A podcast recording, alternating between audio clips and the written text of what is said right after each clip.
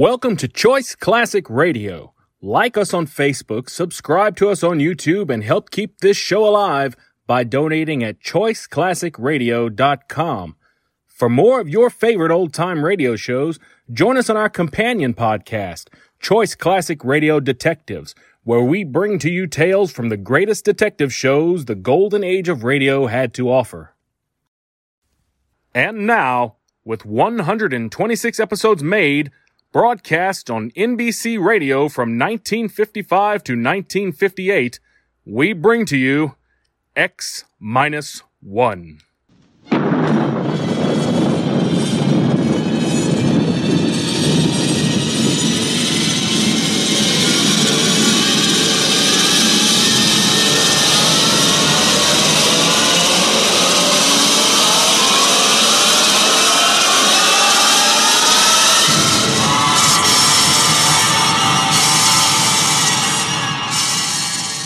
Far horizons of the unknown come tales of new dimensions in time and space. These are stories of the future, adventures in which you'll live in a million, could be years on a thousand, maybe worlds.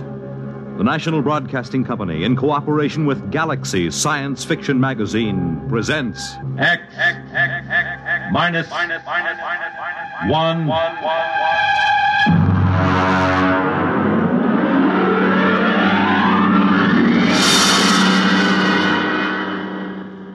Tonight, Protection by Robert Sheckley.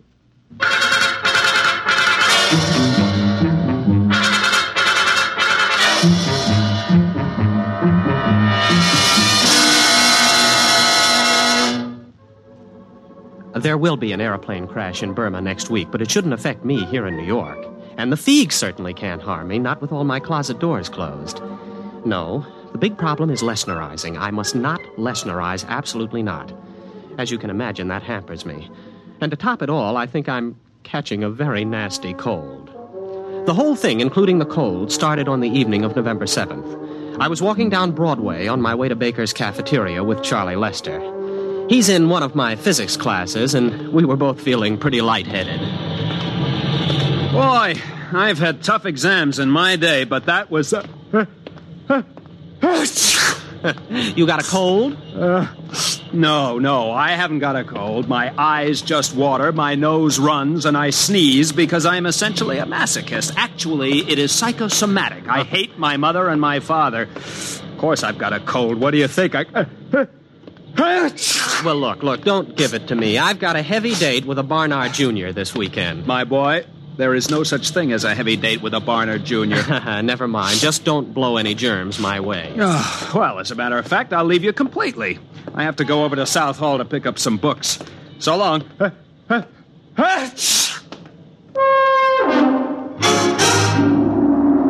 At the moment Charlie left me, I had in my pocket five coins, three keys, and a book of matches. Uh, just to complete the picture, let me add that the wind was coming from the northwest at five miles per hour.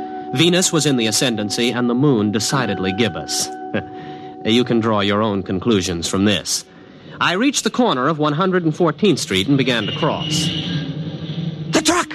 Watch out for the truck! Watch out! Huh? What truck? Who? What? What? There's no truck on the street. What? Oh! Oh, oh, well, thanks, friend. If you hadn't warned me, I'd. Uh... Hey, hey, where are you? Who said that to me? Where are you? Can you still hear me? Well, sure I can. Where are you? There isn't anybody here. Where are you? Gronish. Is that the referent? Refraction index. Creature of insubstantiality. The shadow knows. Did I pick the right one? What? You, you're invisible. That's it, that's it, that's it. I knew the concept was somewhere in you. Well, I. Well, well, what are you? A Valadusian Derg. A valid. A, a what? I am. Uh, would you mind opening your larynx a little wider, please? You see, I am using your subvocalizations to communicate. Now, breathe deeply. That's it. That's it. Ah, that's better. Well, let's see now. I am the spirit of Christmas past, a creature from the Black Lagoon, the bride of Frankenstein. Now, wait, hold The, on. uh, what are you trying to tell me? That you're a ghost or a creature from another planet? Same thing, obviously. Oh, well, that makes it all perfectly clear. Any fool can see that a disembodied voice must belong to someone from another planet. Exactly. I'm invisible on Earth, but my superior senses spotted approaching danger and warned you of it. Well, thanks. thanks anyway about that. Well, what are you? One of those strange voices that warns Aunt Minnie to stay out of the elevator? Which then crashes to the basement? Something like that. well, goodbye. What's the matter? Well, not a thing, except that I seem to be standing in the middle of 114th Street talking to an invisible alien from the farthest reaches of outer space. I suppose only I can hear you. Well, naturally. Oh, great. Well, you know where this sort of thing will land me. The concept you are subvocalizing is not entirely clear. Now, look, please, go back to one of my childhood traumas where you came from and let me alone. Uh, thanks for the warning about the truck. Good night. Where are you going? I am going to a saloon down the street, much frequented by Columbia students. Won't you talk with me? Look, please, will you cut it out? There are two girls watching me now. But you must talk to me. The real subvocal contact is very rare and astonishingly difficult. Sometimes I can get across a warning just before a dangerous moment, but then the connection fades. Well, you mean that is the explanation of premonitions of danger? That's right. Conditions might not be right for this kind of contact for another hundred years. Look, this is very interesting stuff for Professor Rhine at North Carolina, not for the physics department at Columbia. I have heard statistics about the overcrowding of mental hospitals, and uh, I am not interested in contributing to that condition. Besides, there's a cop looking at me. I appreciate your social situation, but this contact with me is in your own best interest. I want to protect you from the myriad dangers of human existence. Get lost. Well, I can't force you. I'll just have to offer my services elsewhere. Goodbye, friend. Uh, goodbye. Oh, just one last thing. Stay off subways tomorrow between noon and 1:15 p.m. Hmm? Why? Someone will be killed at Columbus Circle, pushed in front of a train by shopping crowds. You, if you're there. Goodbye. No, what, what, someone will be killed there tomorrow? Are you sure? Of course. It'll be in the newspapers? I should imagine so. And you know all sorts of stuff like that? I can perceive all the dangers that radiate toward you and extend into time. My one desire was to protect you from them. Oh. Well, uh, look, will you wait till tomorrow evening? Those two girls are giggling now. You will let me be your protector? I'll tell you tomorrow after I read the late papers. The item was there, all right.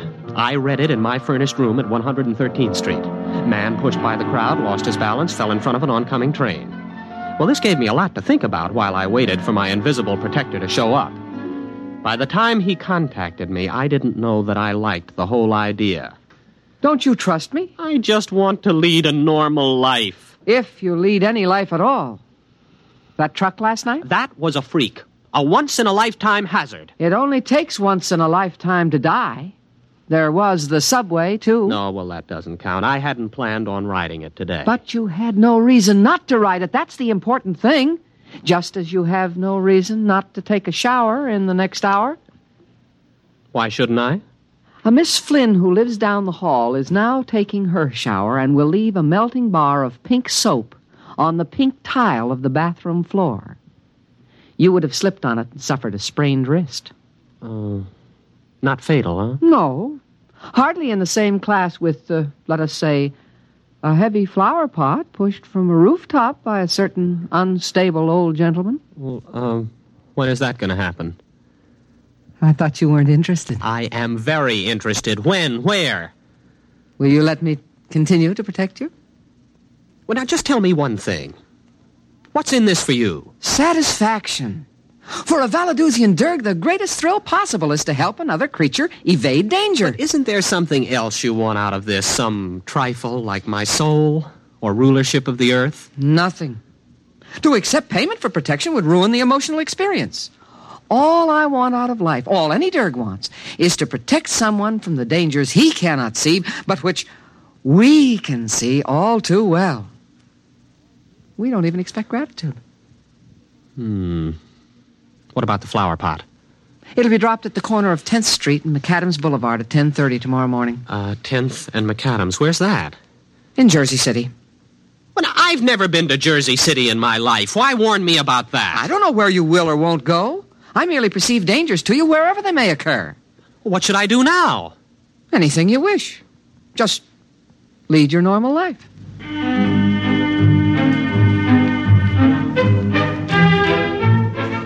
It started out well enough. I attended classes at Columbia, did homework, saw movies, went on dates, played table tennis and chess, all as before. At no time did I let on that I was under the protection of a Valadusian Derg. Even Charlie didn't notice it, though he had a pretty good excuse. Boy, are you lucky. I got stuck in that elevator for four hours. Say, how come you walked? I never saw you volunteer to walk five flights before. Oh, well, a little bird told me. Oh, boy, I wish I. I wish I had a little bird like that. Why don't you do something for that cold? Why should I? What's it ever done for me?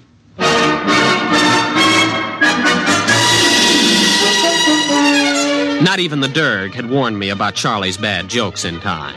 But he did his best. And once or twice a day, he'd come around and report. Loose grading on West End Avenue between 66 and 67th Streets. Don't walk on it. Of course, I wouldn't. Once I got used to it, it gave me quite a feeling of security. But the Derg soon became overzealous on my behalf. He began finding more and more dangers. Look out for an overhanging sign on the Hotel Nacional, Where? 48th Street? Mexico City. Don't go to the hockey game tonight. Where? At Toronto. Look out for the Elm Street bus. Philadelphia? Omaha. Don't go surf riding today. What? Uh, surf riding? Where? Papeete. Now, just wait a minute. Do you plan on reporting every potential danger on Earth? Oh, these are only a few, only a very few that you may be affected by. In Mexico City, in Papeete? Why not confine yourself to the local picture? Greater New York, let's say. Locale means nothing to me. I must protect you from everything.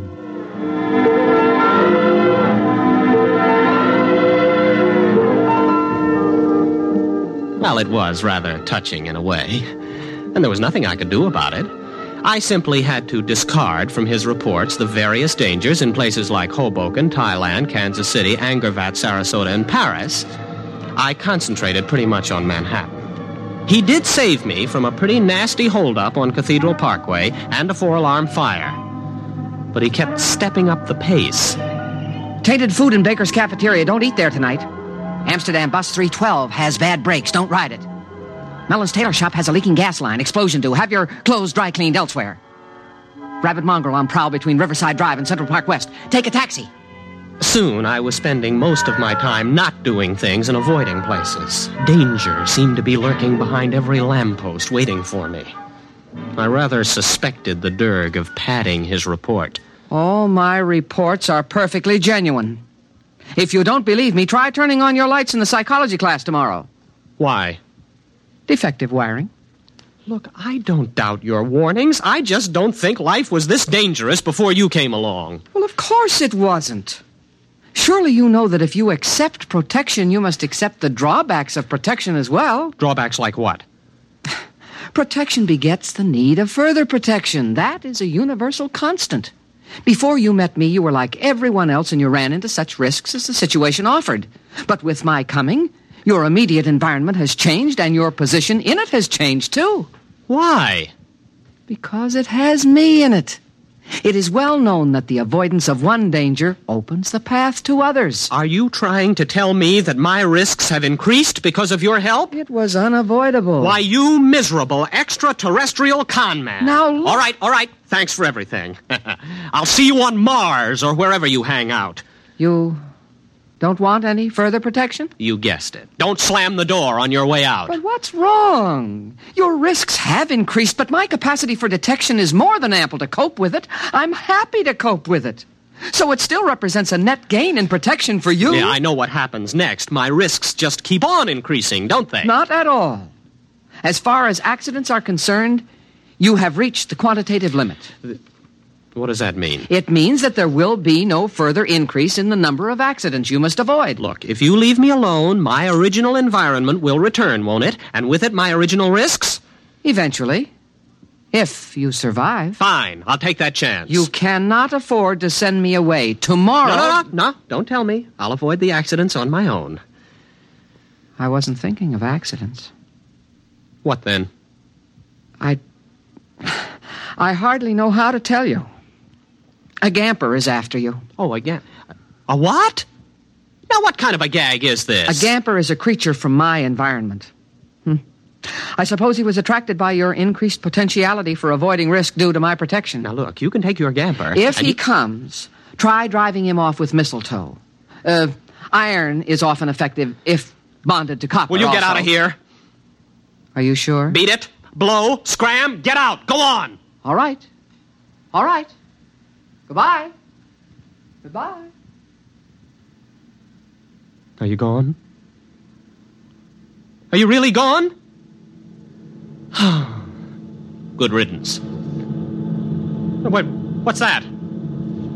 Derg, is that you? Hey, your motor's running. Derg? What is it? What is that? What is that? Oh, it's the Gamper. Derg, get me out of this. Derg! Derg, get me out! Derg, come back! Derg! Did you call? Oh, the gamper. Uh, mistletoe, mistletoe. Wave it at the gamper. Where in blazes am I going to get mistletoe? Iron copper, then. Copper, copper. What- Oh, I've got a paperweight on my desk. The chair leg is iron. Touch it with the copper. Quick!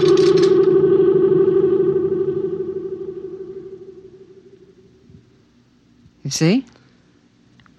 You need my protection. The gamper almost got you. Yes. Yes, it sure did. You'll need some things. Uh, wolfbane, amaranth, garlic, graveyard mold. But, but, but the Gamper is gone. Yes, yes. However, the grailers remain, and you'll need safeguard against the leaps, the figs, and the melgarizer. I'll give you a list.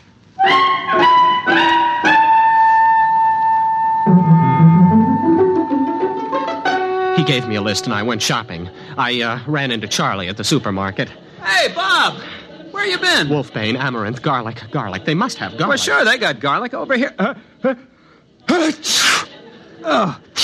Well, I guess you know what I came in for. Uh, tissues. What else? yeah, well, now let me see. Uh, graveyard mold, graveyard mold.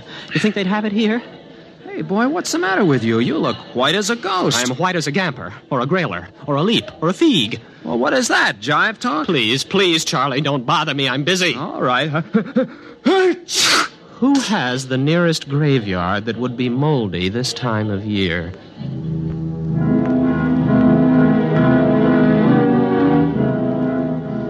It was a game between these extraterrestrials, and I was in it. Some of them wanted to kill me, some to protect me. None of them cared for me, not even the Derg. And the situation was all my fault.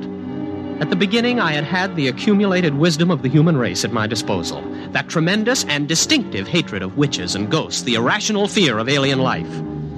For my adventure has been played out a thousand times, and the story is told again and again how a man dabbles in strange arts and summons up a spirit. By so doing, he attracts attention to himself, the worst thing of all. So I was welded inseparably to the Derg, and the Derg to me. Until yesterday, that is. Charlie came to my room to visit. hey, boy, how you been? I haven't seen you in class for a while. I... oh, you mind if I hang up my coat? No, no, no, no, no, no, no, don't. Don't open the closet door. Well, what's the matter? What's in there? Nothing, nothing. Only that's the only way to hold off the Feegs by keeping closet doors closed. The, leaps are more menacing, but the eye of a toad seems to stop them. And uh, the Melgarizer is dangerous only in the full of the moon. Only in the. Uh huh. Well, Bob, it's been grand. Bye.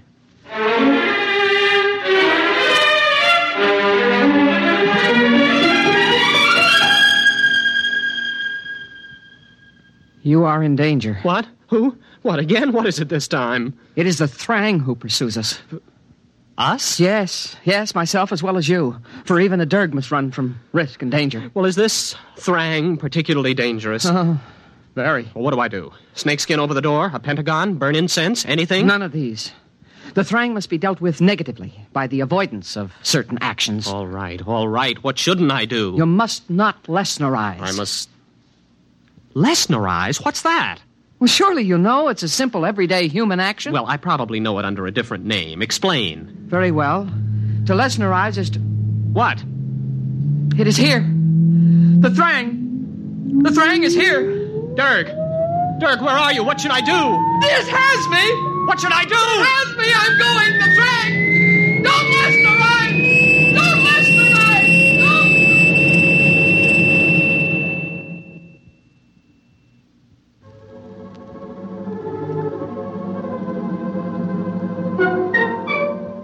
So I'm sitting tight now. There'll be an airplane crash in Burma next week, but it shouldn't affect me here in New York. And the Feegs certainly can't harm me. No, not with all my closet doors closed.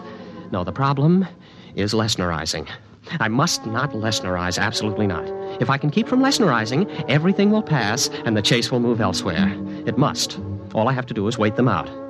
Trouble is, I don't have any idea what Lesnerizing might be. A common human action, the Derg said. Well, at the moment, I'm avoiding as many actions as possible. I've caught up on some back sleep and nothing's happened. So that's not Lesnerizing. I went out and bought food, cooked it, and ate it. That wasn't Lesnerizing. I'm telling you the story, and that isn't Lesnerizing. I'll get out of this yet. I will get out of it. I'm going to catch a nap now. I think I've caught Charlie's cold. I think I'm going to have to. Huh? Huh?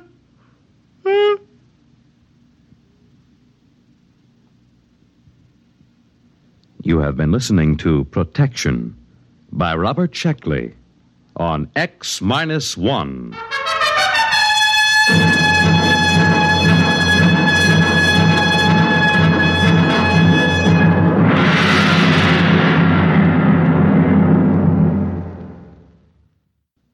X Minus One is presented by the National Broadcasting Company in cooperation with Galaxy Science Fiction Magazine, which this month features Survival Kit by Frederik Pohl. The story of Mooney, a smart but luckless man who had to scrounge while his friend Harse always made out well, just because he owned a survival kit. Galaxy Magazine on your newsstand today. Tonight, X Minus One has brought you Protection, a story from the pages of Galaxy, written by Robert Sheckley and adapted for radio by Ernest Kinoy. Featured in our cast were William Redfield as Bob of the final and fatal sneeze, Elliott Reid as his breezy pal Charlie, and William Keene as the foreseeing Derg. Your announcer, Fred Collins. X Minus One was directed by Kenneth McGregor and is an NBC Radio Network production.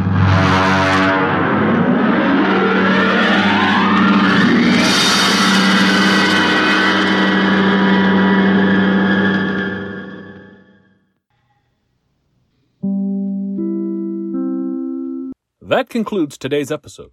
We'd like to thank you and remind you to donate at choiceclassicradio.com. Remember, your donations make episodes like this possible.